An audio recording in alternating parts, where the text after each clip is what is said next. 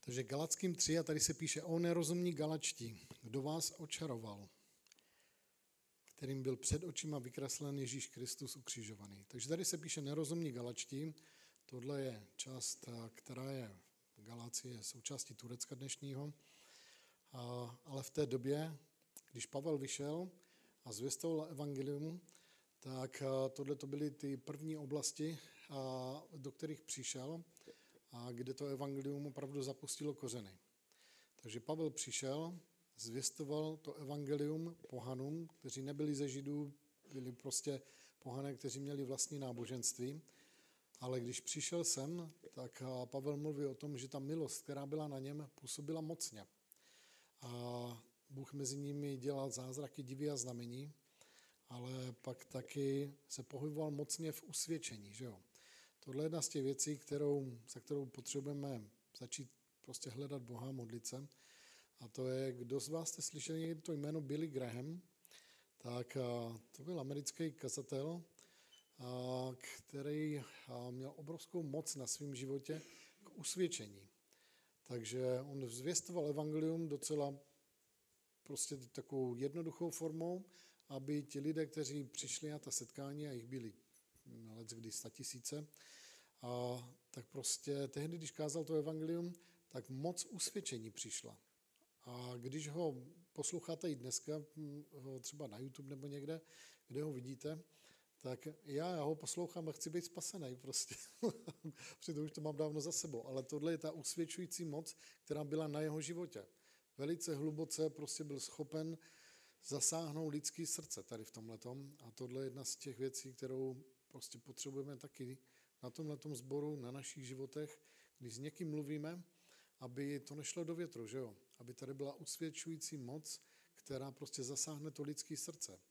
A to byl člověk, který přivedl miliony a miliony lidí ke Kristu, a, ale kteří nejenom, že přišli, ale taky s ním zůstali celou životně. Takže tohle je jedna z těch věcí, kterou potřebujeme na svých životech. A tohle to bylo, co bylo na životě Pavlově, že tak, jak on přicházel, tak samozřejmě byly zázraky, divy a znamení, ale ta přítomnost Ducha Svatého k tomu usvědčení a k tomu obrácení lidského srdce, a tak byla obrovská, že jo. A tady se píše nerozumní galačtí, kdo vás to očaroval, kterým byl před očima vykreslen Ježíš Kristus ukřižovaný. Takže oni nemohli vidět Ježíše Krista, tohle to bylo několik desítek let poté, co Ježíš Kristus vstal z mrtvých, nebo ne, ne možná desítek let, ale prostě dost po nějaké době, co Ježíš Kristus vstal a odešel do nebe. Pak přišel Pavel, zvěstoval jim to evangelium a oni v něho uvěřili. Ale pak přišla ta věc, že přišli někteří ze Židů a říkali jim, dobře, vy jste uvěřili v Ježíše Krista, ale teď musíte ještě dodržovat zákon Mojžíšův k tomu, abyste se opravdu dostali do nebe. A teď je tady Pavel, kterým píše tenhle ten dopis a říká jim, vy nemoudří, nerozumní galačtí, kdo vás to očaroval. Takže oni se této zvěsti chytli. A tohle je taky ta přirozená věc každého člověka, která nás k tomu vede, že nejenom, že to od někoho slyšíme, ale máme tu tendenci se nějakým způsobem prostě skrze vlastní skutky zalíbit Bohu, že jo? Takže víme, že skrze vlastní skutky nikdo se Bohu zalíbit nemůže. Že to je víra, skrze kterou my se líbíme Bohu. Pak jsou následující skutky v našich životech, samozřejmě, které korespondují tomu, čemu jsme uvěřili. Tady bychom se podívali právě v Galackém v první, druhé, třetí kapitole. Jakub to vysvětluje, protože mluví k lidem, kteří už jsou dlouhou dobu v Kristu a říká prostě, že víra bez korespondujících skutků je marná, je prázdná, je mrtvá. Takže jestli jsi něčemu uvěřil, tak postupně tady by měla přijít proměna tvýho života a mělo by se to proměnit v tom způsobu, jakým žiješ. Když byl prostě jak dlaždič, tak prostě postupně ty věci budou odpadávat z tvýho života. Že jo? Takže příklad, nebudu to rozvádět do dalšího, ale jsou prostě věci, které se postupně začnou měnit ve tvém životě. Prostě nemůžeš po 30 letech v Kristu být pořád prostě jak dlaždič, že? Co, Marci? Nemůžeme, nemůžeme. My se musíme změnit.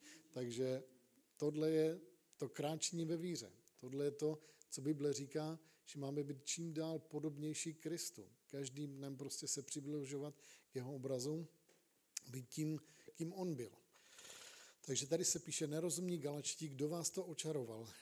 Takže tady jsou věřící, kteří byli očarováni a vysvětlím vám, co je čarodejnictví. To je prostě někdo, kdo působí v moci satanově k tomu, aby ovlivnil lidskou mysl, prostě aby ho vedl a svedl nějakým způsobem k tomu, z té cesty, že jo. Takže tady se píše Galaští, kdo vás to očaroval. Tady prostě je vlastní vnitřní rozhodnutí člověka nebo ta tendence, tělesná tendence k tomu se svým vlastním náboženstvím zalíbit Bohu. Takhle fungují všechna ostatní náboženství, že prostě se musíš strašně moc polepšit k tomu, aby si zasloužil nebe. Tohle to opravdový křesťanství, ne kostolový nějaký, opravdový biblický křesťanství je, ty prostě přijdeš ke Kristu takový, jaký seš, prostě knot, opilec, feťák, vrah, to je všechno, prostě všechno, kým jsi, přijď ke Kristu, on prostě odpustí všechno, co kdysi udělal, svého ducha svatého a to nové narození vloží do tebe a teď z tvého nitra postupně pak začneš žít toho Krista, takže je to úplně na ruby. My se nesnažíme mu zalíbit, tady by měla být nějaká korespondující víra, nějaký chování, které přichází nebo které dochází ten náš život, ale prostě je to obráceně. Je to ta proměna, kterou Kristus udělá v nás, že jo. A proto Bible říká, že tohle je ta naděje slávy. Kristus v nás, on je tou nadějí slávy v tobě. Takže to je opravdu, tak jak jsme říkali z Římanům 8. kapitole, jestliže je Kristus ve vás, tělo je mrtvé kvůli hříchu, ale duch je živý kvůli spravedlnosti. Tady je opravdu, jestli jsi znovu zrozen z Boha, tak tady je prostě Kristus, který je v tobě přebývající Kristus. Tohle je ta naděje slávy. Kristus přebývající v nás.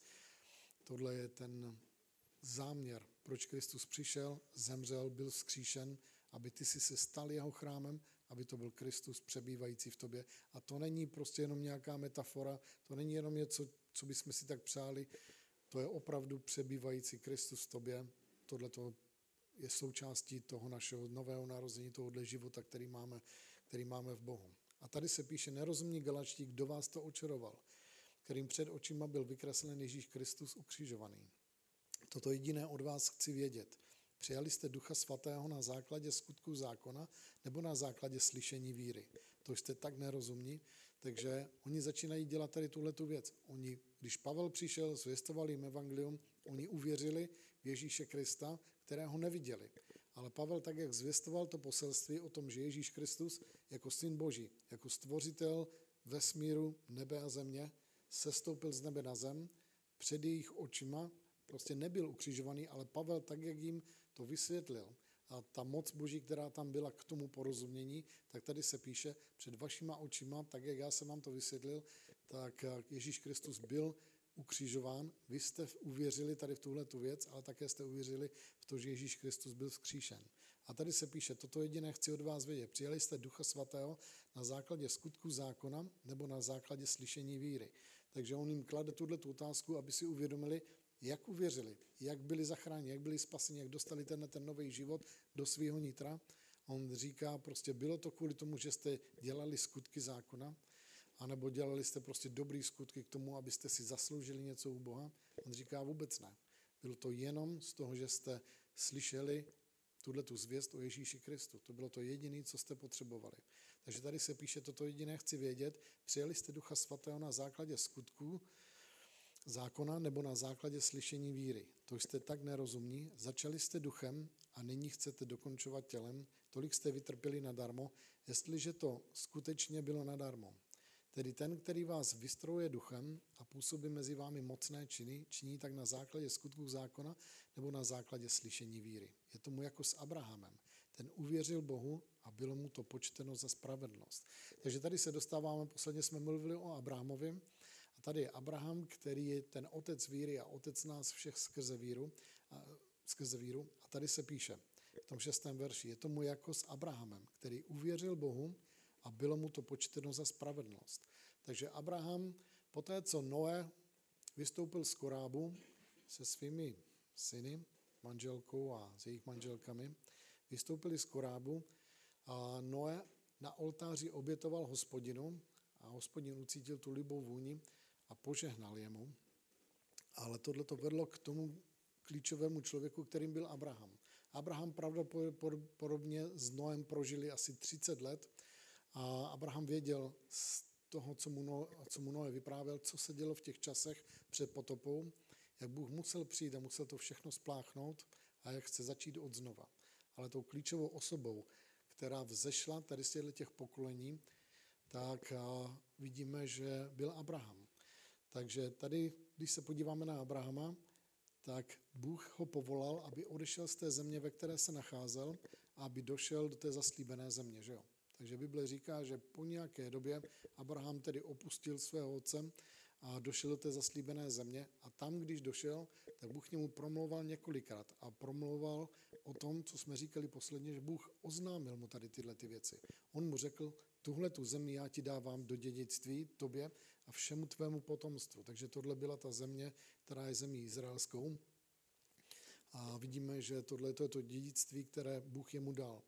Ale on řekl, že v tobě dojdou požehnání veškeré čeledi země. Takže mluvil o tom, že celá země jednoho dne bude požehnána Bohem kvůli Abrahamovi. Že jo? Takže tady se nám píše uh, od toho šestého verše, jak, jemu, jak je tomu s Abrahamem, který uvěřil Bohu a mu by to bylo počítáno za spravedlnost. Sedmý verš, vězte tedy, že ti, kdo jsou z víry, jsou synové Abrahamovi. Takže my, kteří jsme uvěřili, spolu s ním jsme těmi synovi Abrahamovými a to přislíbení bylo Abrahamovi a všem těm, kteří vzejdou z Abrahama, ale pak k tomu, aby mohl učinit, aby požehnal Bůh celý svět, tak všichni ti, kteří jsou z této víry Abrahamovi, se stávají právoplatnými dědici Abrahamových požehnání. Vězte tedy, že ti, kdo jsou z víry, jsou synové Abrahamovi. Písmo předvídalo, že Bůh ospravedlní pohany na základě víry. Dopředu oznámilo Abrahamovi, v tobě budou požehnány všechny národy. Takže vidíme, že s Abrahamem Bůh uzavřel tady tuhle tu smlouvu a jemu dal tenhle ten příslip, že bude, že tuhle tu zemi izraelskou jemu dává do dědictví a těm, kteří vzejdou z něho samotného, ale také skrze tuhle tu víru, tady se píše, že Bůh ospravedlní pohony na základě víry a dopředu oznámil Abrahamovi, v tobě budou požehnány všechny národy země. Takže Bůh skrze tady tuhle tu smlouvu, tady skrze tenhle ten vztah, který měl s Abrahamem, který potvrdil smlouvou a uzavřel s ním tady tuhle tu smlouvu, tak on přislíbil Abrahamovi, že skrze něho všechny národy světa budou požehnány. Devátý verš, takže ti, kdo jsou z víry, dochází požehnání s věřícím Abrahamem. Takže vidíme, že takovým způsobem, jakým Abraham byl požehnán, jeho požehnání teď spočinulo na každém, kdo uvěřil. Jo?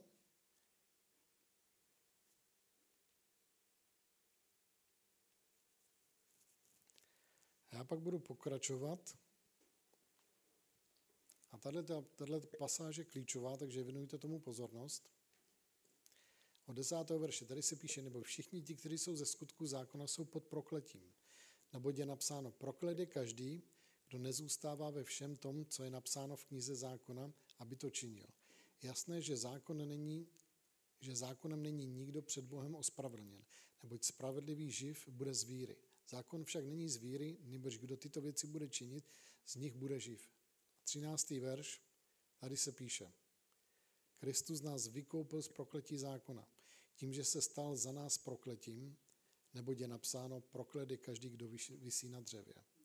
To proto, aby k pohanům přišlo Abrahamovo požehnání v Kristu Ježíši, abychom skrze víru přijali zaslíbení ducha.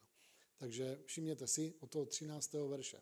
Pavel pak vysvětluje, že ti, kteří uvěřili, ti jsou dědicové Abrahamových požehnání, ne, ne ti, kteří se řídí zákonem, dodržují všechno správně, že by tihle ti zdědili požehnání. Ne? Tady se píše, 13. verši, Kristus nás vykoupil z prokletí zákona tím, že se stal za nás prokletím. Nebo je napsáno, proklede každý, kdo vysí na dřevě. Takže jakým způsobem Bůh to udělal? Bůh měl tuhle tu smlouvu s Abrahamem, pak ale Mojžíš přinesl zákon. Ale ten zákon nebyl nadřazený. Tenhle ten zákon byl druhotný, nižší než ta původní smlouva, kterou měl Bůh s Abrahamem.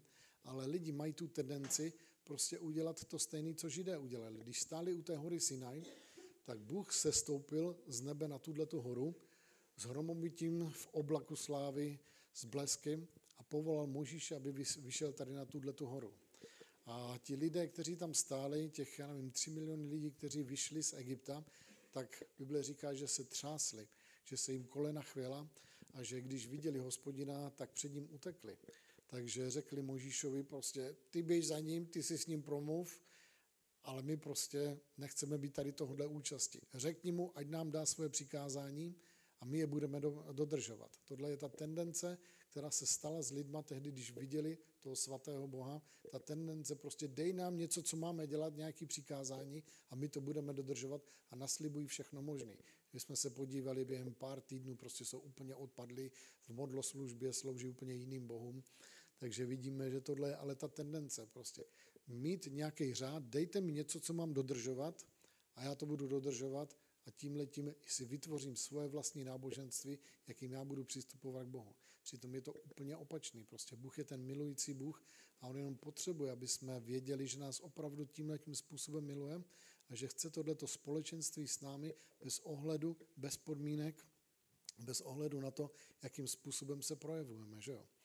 Takže pak je tady ten 13. verš a tady se píše, Kristus nás vykoupil z prokletí zákona tím, že se stal za nás prokletím. Takže co se týkalo Židů, tak oni měli tenhle ten zákon, který měli přinést i k ostatním národům a ostatním lidem a kdokoliv chtěl, tak se mohl připojit a byl takzvaným proselitou, což byl někdo, kdo byl z pohanu, ale s tím, že uvěřil v tenhle ten zákon a připojil se k tomu židovskému náboženství, tak se stal spoludědicem a tady těchto těch požehnání. Takže Kristus nás vykoupil z prokletí zákona, ale museli dodržovat to desatero.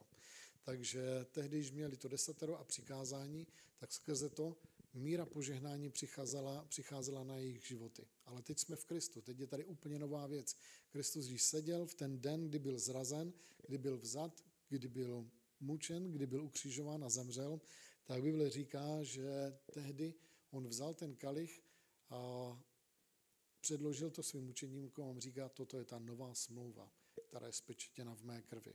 Takže to staré pominulo, ukončil tu starou smlouvu, ukončil zákon a vstupuje teďka do úplně nové smlouvy, která je založena na tom stejném, na čem Abraham působil, že uvěřil hospodinu a ten mu to počítal za spravedlnost. Nesnažil se, nebo člověk se nesnaží, tak jako židé, skrze dodržování přikázání vysloužit si spravedlnost. Tady se píše, Kristus nás vykoupil z prokletí zákona. Takže ten zákon dodržování, dělání skutku, Kristus nás z toho vysvobodil, aby jsme si nemysleli, že skrze to, že dělám dobré věci, že dělám slušné věci, že bych si mohl zasloužit něco u Boha.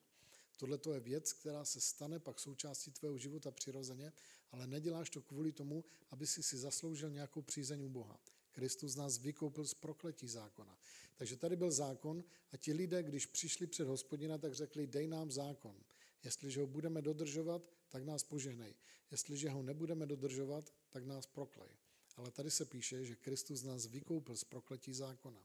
Takže vidíme, že ukončil celý ten zákon se všemi svými prokletími, aby požehnání mohlo přicházet do našich životů. Kristus nás vykoupil z prokletí zákona tím, že se stal za nás prokletím, nebo je napsáno, proklet je každý, kdo je pověšen na dřevě. Tohle je starozákonní pasáž, ale co chce říct, tady Bůh prostě řekl, že tady přichází prokletí na ty lidi a tady se píše, Kristus nás vykoupil z prokletí zákona tím, že se stal za nás prokletím. Takže co se stalo s Kristem? Tehdy, když byl zrazen, byl vzat a tehdy, když byl bičován, když byl ukřižován, všechna ta prokletí, která měly přijít na naše životy za neposlušnost vůči Bohu a za následky hříchu, který jsme učinili, tak Kristus to všechno vzal na sebe. Aby my jsme to nemuseli níst, on to všechno vzal na sebe. Kristus nás vykoupil z prokletí zákona, že se stal za nás prokletím. On se za tebe stal. Všechno to zlé, které by mělo přijít na tvůj život, skrze to, jakým způsobem žiješ, skrze svoje hříchy, které děláš, tak Bible říká, že Kristus to prokletí následku našich hříchů vzal na sebe. Takže nejenom ty následky, které by to přineslo do tohohle našeho života, ale taky, co by to přineslo na věčnost. V ten okamžik, kdyby si vstoupil na věčnost v tom stavu hříšným, ve kterém by se nacházel, Satan by si pro tebe přišel a vzal by si tě sebou na věčnost. Takhle Bible říká, protože si přijal Krista, který vzal všechna ta prokletí nejenom tohoto života, ale věčného zatracení, to věčné zatracení, to prokletí věčného zatracení Kristus vzal na sebe, aby tě mohl vzít sebou do nebe. Kristus nás vykoupil z prokletí zákona tím, že se stal prokletím za nás. Takže on byl proklet, odsouzen a Bible říká, že tehdy, když zemřel na tom kříži, tak tehdy jeho tělo bylo sňato a uloženo do hrobu, ale jeho duch šel do pekla. Takže tam byl, protože nesl tu vinu nás všech a to místo, kde jsme měli skončit, on za nás tam šel. On se stal prokletím za nás. Ale Bible říká, protože hříchu neučinil, Bůh ho ospravedlnil a vzkřísil z mrtvých a dal mu slávu a usadil ho po pravici boží v nebesích. Takže tady se píše, stal se za nás prokletím, nebo je napsáno, proklet je každý, kdo je pověšen na dřevě. To proto, takže má to nějaký důvod, to proto, aby k pohanům, to jsem já, to seš ty, nejsi žít, k pohanům přišlo Abrahamovo požehnání v Kristu Ježíši, abychom skrze víru přijali zaslíbení ducha. Takže tady se nám vysvětluje prostě, co se stalo v tenhle ten okamžik. Tady byl příslip Abrahamovi před čtyřmi tisíci lety, 500 let poté přišel zákon, ale 2000 let po té smlouvě Boha s Abrahamem přišel Ježíš Kristus a otevřel tuhle tu novou smlouvu. On se stal prokletím za nás, to, čím my jsme měli být prokleti v tomhle životě a ve věčném zatracení Kristus to vzal na sebe. Aby nás vykoupil, 14. verš, to proto, aby k pohanům přišlo Abrahamovo požehnání. Takže co bylo Abrahamovo požehnání? Prostě já tobě požehnám ve všech oblastech života. Absolutně všechno ve všem, co Abraham byl, co se týkalo jeho těla. Dal mu tu sílu k tomu, aby opravdu to pokolení Abrahamu se mohlo narodit. Když jsme se podívali, Abraham byl mocně požehnán ve všem, co dělal. Byl mocný a respektovaný před lidma a byl respektovaný Bohem, že se stal přítelem Božím. Bůh ho nazval svým vlastním přítelem. Takže ve všech oblastech života byl požehnaný. Podívejte se do první Mojžíšovi,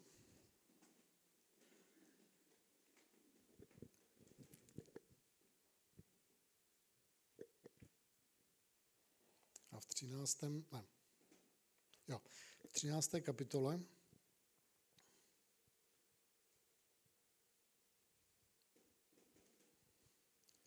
Tady se píše o Abrahamovi.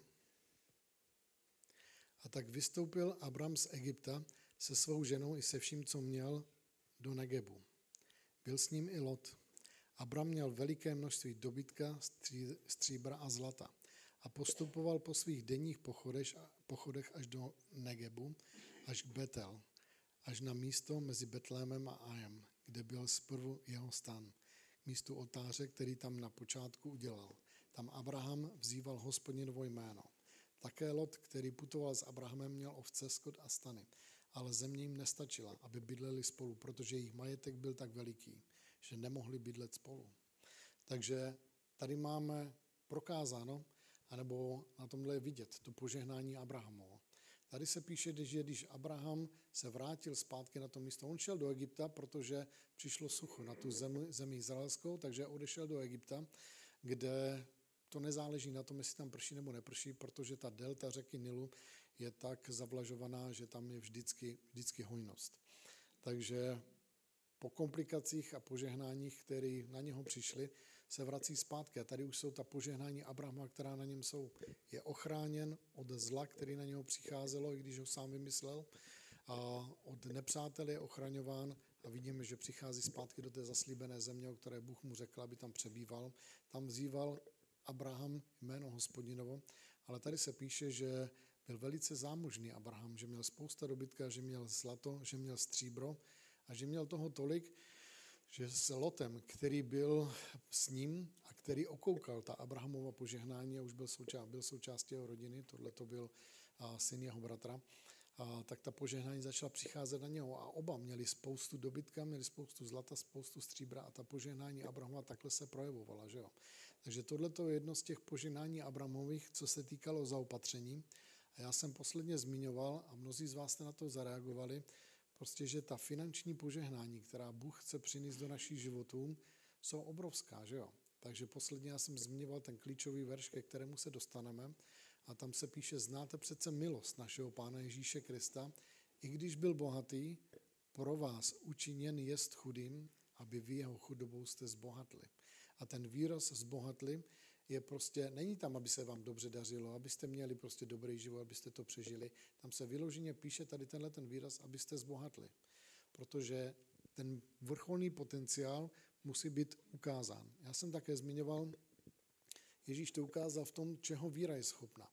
On řekl, kdybyste měli víru jako zrnko hořtice a řekli této hoře, zvihni se a hoď sebou do moře, tak vás poslechne a nic vám nebude nemožného, že jo? Tohle je obecně, co Ježíš řekl, a to není nějaká pohádka. To je opravdu, čeho víra je schopna, ten vrchol toho všeho, aby lidé viděli, čeho víra je schopna. Takže pak, když budou věřit pro své osobní záležitosti, tak to bude jak nic. Jestliže víra je tohle schopná, tak pak, jestliže já potřebuju věřit pro uzdravení, pro běžný zaopatření svého života, vůbec není problém, že jo? Takže úplně stejným způsobem tady je ukázáno, jak to požehnání Abrahamu funguje. Tady se píše, že byl prostě napakovaný, že měl spousta dobytka. Bible mluví o tom, že měl minimálně 318 vojáků, kteří se narodili v jeho domě, že měl velké množství čeledě, a, takže bylo minimálně takových tisíc lidí, kteří prostě putovalo s Abrahamem, spousta dobytka, který, šli, který šlo s ním, spousta zlata a stříbra, měl toho tolik, že nemohl zlotem bydlet, bydlet pohromadě, protože jejich mění bylo tak obrovské. Takže tady vidíme prostě, jakým způsobem je možný těchto těch požehnání boží prostě, nebo jak velká ta požehnání boží jsou, ta nejsou prostě jenom kvůli tomu, aby jsme proexistovali tady tenhle ten život, ale tady je potenciál toho, co může přijít na lidský život, že jo, obecně. Takže já jsem zmiňoval, že Bůh pořád dělá tady tuhle věc. Obecně, když se podíváme do toho slova Božího, Bůh prostě chce pro nás plně zaopatřený život, aby se změl dobře, aby si nemusel dělat starosti, aby vždycky si byl zaopatřen, vždycky ve všem, aby si měl úplný dostatek, aby přebývalo pro každé dobré dílo. Takže tohle to Bůh chce pro tebe. Tohle to nachystal v Ježíši Kristu. Kristus se stal prokletím všeho nedostatku, aby požehnání Abrahamovo, třeba například právě tohleto, aby přišlo do tvýho života. Já jsem zmiňoval, prostě peníze jsou potvora, že jo? Takže proto tady je takový nějaký obraný mechanismus, protože Bible říká, že láska k penězům je kořenem všeho zla. Nejsou ne peníze. Láska k penězům jsou kořenem všeho zla. Takže jsme se podívali obecně, tohle je projeveno v tomto světě, aby náhodou se nedostal do této pasti, že by tvoje srdce prostě se stalo milovníkem peněz a té moci, který peníze přináší, tak dal tenhle ten princip, prostě kdo štědře rozsévá, bude štědře sklízet a kdo skoupě rozsévá, bude skoupě sklízet. To je jenom obranný mechanismus, abys neulítl, že jo? Protože Ježíš řekl, jak těžké je pro bohaté, aby vstoupili do království nebeského. To je, lepší, to je snaží, aby eh, velbout prošel uchem jehly, než aby boháč vstoupil do království božího. Takže je to těžký pro ně, že jo? protože musí odložit všechnu tu píchu, všechnu tu sebestřednost a tu moc peněz, která ovládá jejich životy. Musí to odložit, musí na kolena a musí prostě projít tím uchem jehly k tomu, aby se dostali do toho království božího. Ale když už tam jednou jsme, a, tak tady jsou prostě principy, které působí v našich životech, že jo? Kristus nás pro, a, vykoupil z prokletí všeho nedostatku, aby požehnání Abrahamu přišlo do našich životů. A tady máme projevený tu plnost těch Abrahamových požehnání a ta stejná požehnání, která přišla na Abrahama, jsou nad tvým životem, nad mým životem, nad životem každého z nás, kdo jsme v Kristu. A jenom vírou my z nich potřebujeme přijmout, že jo? Že Bůh potřebuje peníze v tvojí kapse, že jo? On potřebuje, aby tvůj život byl v pohodě, abys měl čas prostě na svoji rodinu, abys měl čas na něho samotného, abys mohl být požehnáním pro ostatní. Bůh přislíbil Abrahamu, já ti požehnám a učiním tě požehnáním. Takže když se podíváme, tak Bůh požehnal Abrahamovi a prostě tady byl nadbytek, tady byla hojnost, že se stal požehnáním pro všechny ty lidi, kteří byli kolem něho. Ty lidi, kteří chodili s Abrahamem, ty tam nechodili kvůli tomu, že by to byli jeho otroci. To byli lidi, prostě, kteří byli nadšení z toho, že vůbec s ním můžou být, že viděli, že ta požehnání boží jsou na něm. Že jo? Takže tady vidíme tuhle tu pasáž. Podíváme se teďka do Korinským, druhá Korinská.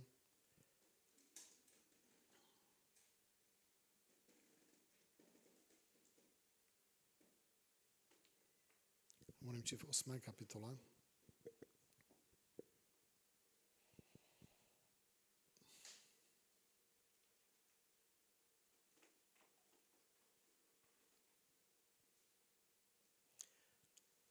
Já jsem posledně mluvil o správcovství a některých z vás jste řekli, že bych se, byste se chtěli do tohohle bodu dostat. Prostě nejenom být plně zaopatřený ve svém životě, ale věc, která by byla, že Bůh říká, že který bude přebývat pro každé dobré dílo, až se to přenese do toho bodu správcovství. Když jsou lidi, třeba Joel Baker takhle fungoval, možná jsem vám to říkal několikrát, Ale to byl člověk, skrze kterého já jsem měl tu příležitost uvěřit před těmi 30 lety. A jedna z těch věcí, který říkal úplně to na začátku právě, že když on uvěřil, tak byl doktor v Chicagu na té jednotce, tam, kde no, prostě operují. A jedna z těch věcí, kterou on tehdy, která se stala v jeho životě, prostě on čerstvě uvěřil tak nějak a prostě byl tak zapálený, nadšený pro Boha, že vzal to slovo Boží a co tam četl, prostě tak tomu věřil. A takže toho slovo říkalo, že prostě kdo štědře rozsévá, bude taky štědře sklízet. A že když tam pracoval v té nemocnici, tak měl peníze jako dosti. A začal dávat. On říká, měl období, kdy dával 90%, prostě rozdál a z těch 10% byl schopný vyžít, protože další požehnání přicházela do jeho života.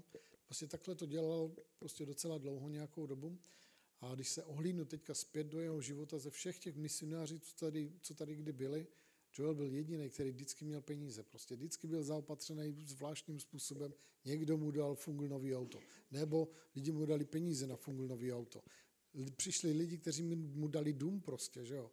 A vždycky tady bylo zaopatření v jeho životě. On se stal člověkem, který byl správcem nad těma financemi. Já jsem o tom, o tom mluvil posledně.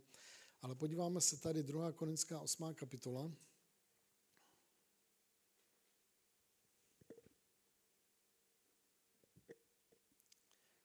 A tady je devátý verš a tady se píše, znáte, znáte přece milost našeho Pána Ježíše Krista. Ačkoliv byl bohatý, stal se kvůli vám chudým, abyste vy jeho chudobou zbohatli. Takže tohle oznámení, tohle to není něco, co by si spřál, co by Bůh chtěl pro tebe udělat, ale tohle je klíčový verš pro ten stav zaopatření, který Bůh pro nás připravil. Tady se píše, znáte přece milost, ale známe tu milost, Milost je něco, co ti je dáno bez toho, aby si to nějakým způsobem zasloužil, že jo? Takže je to nezasloužitelný. Tohle je něco, co je dar od Boha, který je na tvém životě a jak přijímáme z tohohle daru skrze víru, že v to uvěříme, že jo? Takže tady se píše, znáte přece milost, ale známe tu milost, málo kdo ji zná. Ji bere za svou vlastní. Znáte přece milost našeho Pána Ježíše Krista. Ačkoliv byl bohatý, stal se kvůli vám chudým, aby vy jste jeho chudobou zbohatli. Já vám to přečtu ještě tady z Kralické. A tady se píše, neboť znáte milost Pána našeho Ježíše Krista, že pro vás učiněn jest chudým, jisa bohatý, abyste vy jeho chudobou zbohatli. Takže tady se nepíše o tom, že by Ježíš jako stvořitel vesmíru byl chudý, když přišel tady na tuhle tu zem. Tohle to určitě si pohoršil, že jo, se narodil ve chlívku a pak musel vyrůstat pořád na útěku nějakým způsobem do Egypta zpátky. A pak, že byl tesařem, takže se živil vlastníma rukama, ale postupně poznával zákon a proroky a našel se v tom, že jo. Našel to svoje povolání tady v tomhle. A tady, když se podíváme, tak tady se píše, znáte přeci milost Pána našeho Ježíše Krista. Takže pohoršil si v tom, že se stoupil z nebe na zem, tak jako pohoršil si, ale nebyl chudý. Byl vždycky plně zaopatřen. Si vzpomínáte, když byl ukřižován, tak když ho sněli z kříže, tam se píše, že římští vojáci, kteří měli peníze, prostě byli dobře placeni, měli placení prostě ze, vše, ze všeho vojska, tak Bible říká, že měl na sobě takové oblečení, že ho nechtěli si rozdělit mezi sebe. Říkali, tohle je tak drahý, než aby jsme to roztrhali, budeme losovat o to, komu tady tohle to padne. Takže nebyl určitě chudý, v žádném případě. Když byl za svého života, tak, byl, tak si vydělal svoje vlastní peníze a požehnání Boží na něm zůstávaly. Když přešel do služby, tak vidíme, že měl absolutní nadbytek. Měl svůj život a měl 12 chlapů, který musel platit, kterým řekl následuj mě a musel je živit nějakým způsobem, že jo. Takže on a jeho 12 chlapů, kteří byli zvyklí na peníze, tak prostě ho následovali, tak je musel živit, takže nemohl být chudý.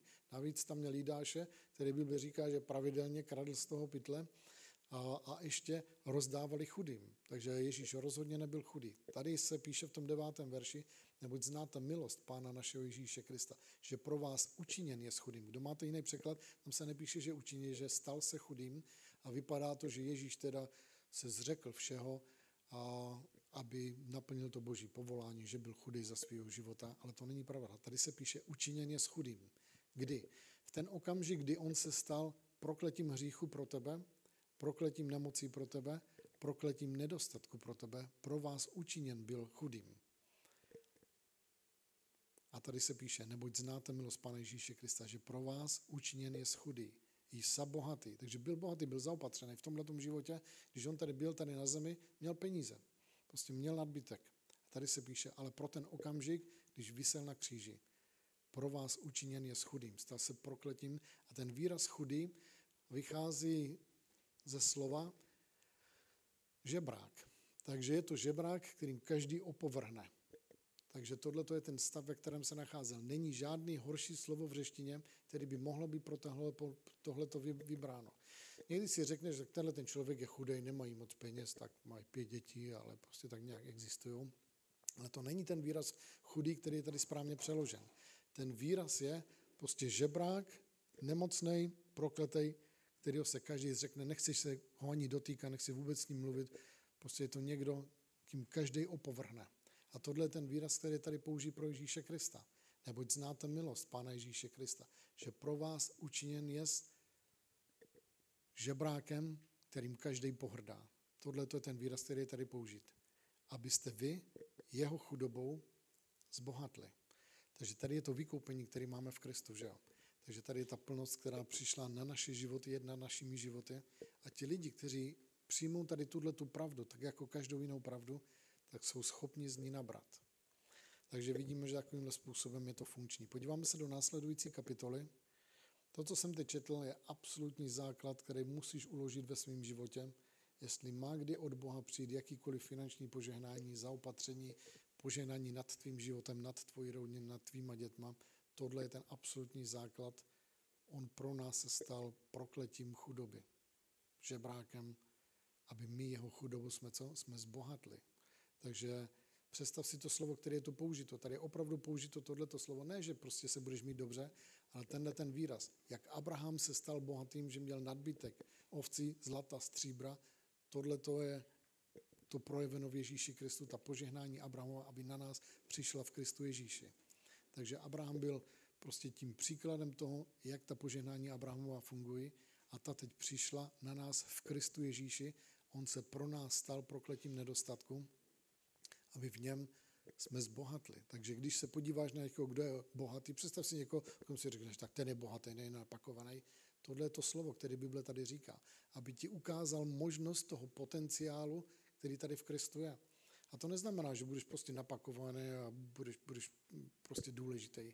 To znamená, že prostě Bůh bude moci svěřit tobě správcovství nad plností zaopatření. Bůh může udělat absolutně všechno. Bible říká, že mu patří všechno. Že i ten dobytek na tisíci horách jemu patří. Všechno zlato a stříbro, Bible říká, všechno zlato a stříbro tohoto světa je moje. Celý tenhle ten finanční systém, který je na tomhle světě, lidi si myslí, že jsou majitelé toho. On říká, že moje ruka je na tom. Že já si s tím můžu dělat to, co já chci. Takže tenhle ten finanční systém tady je, ale prostě Bůh ho může nasměrovat ke komu bude chtít. Byly okamžiky v mém životě, který prostě prokázali se tady v tomhle tom. Přišel jednou za mnou člověk prostě a mi jenom tak 200 tisíc, prostě děkuji ti za to, co děláš, poděkování. Byli lidi, kteří přišli, auta mi dali, takže já jsem pak požehnal těm autama ostatní lidi, kteří už byli úplně vyždívaný. Ale co požená Bůh může udělat prostě cokoliv, absolutně cokoliv. Jako. On je ten, který vládne nad všemi financemi tohoto světa. A Bible říká, že hledá ty, kteří jejich srdce jsou zcela při něm, aby je mohl použít. Jsou lidi, který používá ve službě uzdravení, je služba prostě štědrosti, je služba, kdy prostě Bůh používá lidi ke spasení, ale je taky služba, o které Bible tady říká v Římanům jednoznačně, že tady je kdo dává, ať dává z radosti. Takže to jsme my všichni, potřebujeme mít dárci, ale tady je služba vyloženě, do které jsou lidi povoláni a jsou to lidi, jich, jich se láska k penězům prostě nedotýká. Když Bůh prostě jim řekne, vem 100 tisíc a dej to, já nevím, tady na romskou iniciativu, tak nepřemýšlej o tom. Kamkoliv jinam, ne, ne, ne na toto. Prostě ty peníze vezme, jde a dá to tam v poslušnosti Bohu, protože se naučil prostě naslouchat tomu hlasu Božímu a je svobodný od peněz. Je to jenom prostě nástroj, který Bůh vložil do jeho ruky a je to správcovství. Budeme číst tady v deváté kapitole.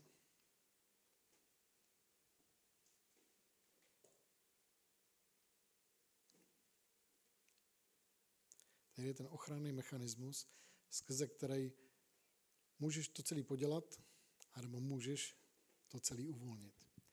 Základem je milost, že jo? Znáte přece milost Pána Ježíše Krista. Takže víme, že to není zasloužený. Ale jakým způsobem to otevřít ve svém životě skrze tu víru.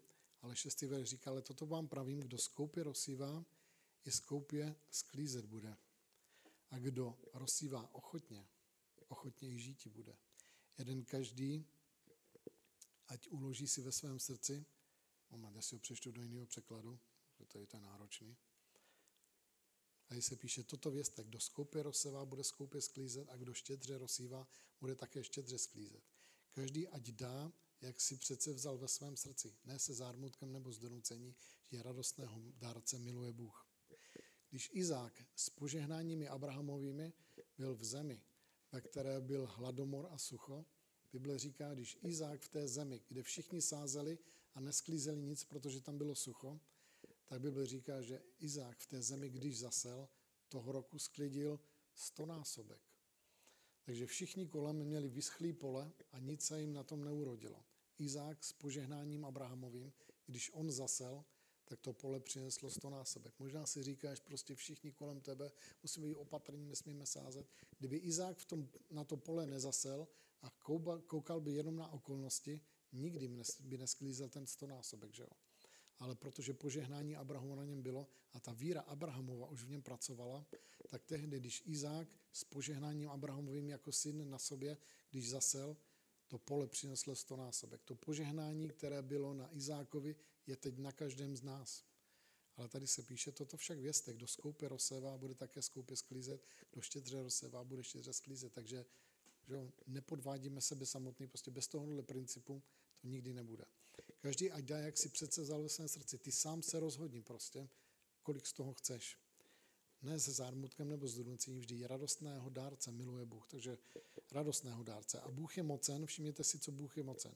Bůh je mocen rozhojnit při vás veškerý dar milosti, abyste vždycky ve všem měli úplný dostatek a měli hojnost pro každý dobrý skutek. Jak je psáno, rozsypal a dal nuzným, jeho spravedlnost zůstává na věčnost. Ten, který poskytuje semeno rozsévajícímu a chléb k jídlu, opatří a rozmnoží vaši sedbu a dá vyrůst plodům vaší spravedlnosti. Jedenáctý verš. Vším způsobem budete obohacováni k veškeré štědrosti, která skazená způsobí vděčnost. Všimněte si, co se tady píše. Tady se píše, vším způsobem budete obohacováni. A potřebuješ tohleto vzít jako slovo Boží. To je tady záměrně napsané. To Bůh tady vložil úplně záměrně, abys měl představu o tom, jak to má fungovat. To není, že budeš chodit na ranní, odpolední, noční, přes časy, prostě svátky, abys měl, abys měl 100%. To není požehnání Abrahamovo. Požehnání je, tady se píše, a Bůh je mocen rozhonit při vás veškerou milost, abyste vždycky ve všem měli úplný dostatek a přebývalo pro každý dobrý skutek. Tady se píše, Bůh rozhoní tu milost, kterou, tu milost, o které jsme četli, znáte milost našeho Pána Ježíše Krista. Pro vás učiněný s chudým, aby vy jeho chudobou jste zbohatli. Tuhle tu milost on bude rozhoňovat při nás. Budeš žít, budeš pracovat normálně, jako nemyslí si, že budeš sedět a pečení holuby budou lítat z nebe. Normálně musíš do práce. Kdo nepracuje, ať nejí. No, možná jste si všimli, že ti lidi, kteří prostě sedí doma na zadku a prostě snaží se vyhýbat práci, tak dřív nebo později jim hrabe čím dál víc a víc a zblbnou a prostě po psychiatrech a léky, všechno. Prostě to je součástí našeho života. Ty potřebuješ pracovat a mít někde to místo prostě jakési sebeúcty k sobě samotnému. Chápeš to? Dobře. Někteří z vás máte otazník nad tím, chápu to, ale obecně takhle to prostě funguje, že jo? Kdo nepracuje, nej, to je normální součástí života. Když Adam byl v té dokonalé zahradě, tak co mu Bůh řekl? Seď tady na zadku a prostě já ti přinesu všechno to, co budeš potřebovat. Okamžitě. Bůh prostě z něho udělá zahradníka. Obdělávej tuhle tu zahradu. Prostě tohle je požehnání. Že jo? Takže nemusíš tam být ranní, odpolední, noční a prostě do po tu tváře prostě se tam lopotit. Můžeš chodit do práce být v pohodě, ale prostě fungovat. Takže to neznamená, že budeš sedět někde na zadku a prostě jenom přepočítávat peníze, kolik ti přibylo. To znamená, že budeš mít normální život, ale postupně krok za krokem. Bůh je mocen rozhodně při vás veškerou milost, abyste vždycky měli ve všem úplný dostatek a měli hojnost pro každý dobrý skutek. Takže tady se píše, Bůh to udělá, že jo? Takže ten tvůj život ho prostě požehná, tady bude nadbytek. Tady se píše, Ten, který poskytuje semena rozsévajícímu a chléb jídlo, opatří a rozmnoží vaši sedbu, dá virus plodem vaší spravedlnosti. Vším způsobem budete obohacováni. To potřebuješ přijmout, dát to do svého srdce a potřebuješ tomu uvěřit. Vším způsobem budeš obohacován. Tady nebudeš vědět, jak Bůh to udělá, jak ti nastrčí peníze do života. Ale potřebujeme to vzat za svoje vlastní a uvěřit tomu a začít podle toho jednat, že jo. Ale prostě tady je spousta z vás, kteří už prostě máte svůj život tak nějak za sebou. O, čekáte na duchod, nebo jste v duchodě, prostě už máš svůj život tak, jak jsi zaopatřený, nic moc nepotřebuješ. Je tady spousta z vás mladých lidí, kteří budete potřebovat bydlení nějaký. Potřebuješ byt, chtěl bys dům, to všechno tady se píše, vším způsobem budete obohacování. Nevíš, jak se to stane, nebude to možná ze dne na den. Ale když tyhle ty principy uplatníš do svého života, prostě ty nemožné věci vírou jsou možný přeci, že jo? Vším způsobem potřebuješ tohleto dostat do svého srdce. Prostě zaopatření. Bůh požehná tvůj život finančně. Zabere to nějakou dobu, musí se v tom projevit věrnej. Ale pak to začne přicházet. Když tom zůstaneš věrnej, tak se to bude rozhodňovat a poroste to. Poslední verš, Filipským,